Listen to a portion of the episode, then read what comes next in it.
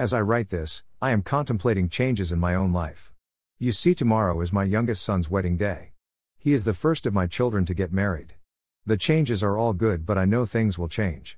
Even though he has been out of home a few years, I am the one he still tells his secrets to. All that will change. Another change is that now I will be mummy in law, and what does that mean? I thank God that He is there to give me wisdom and guidance. God knows we will all experience change, and that is why the scripture in Ecclesiastes 3 is so important. These first eight verses talk about different seasons in our life. The first verse talks about the fact that there is a season for everything and a time for every activity under heaven. The next seven verses talks about what those seasons can look like. I have been through a lot of seasons in my own life. If you are struggling with things, it is important to pray and ask God what season you are in. For example, the verses say that there is a time to plant and a time to harvest.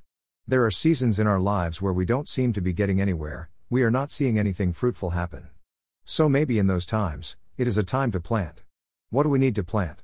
Maybe the Word of God deeper into our heart, it may be love, joy, peace, patience in our lives, it may be a resting time to wait on God, in Isaiah, or it may be a time to take stock and see how your fields are going.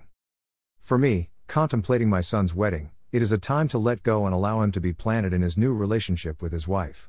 To allow him to become the protector, guider, and leader of his new family unit.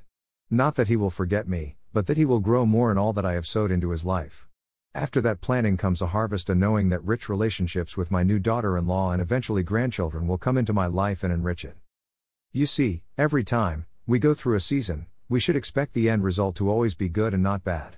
Even in the season when we sometimes die to things in our life that are not good, or we lose someone, good always comes out of it. We grow stronger, more compassionate, and more loving to others.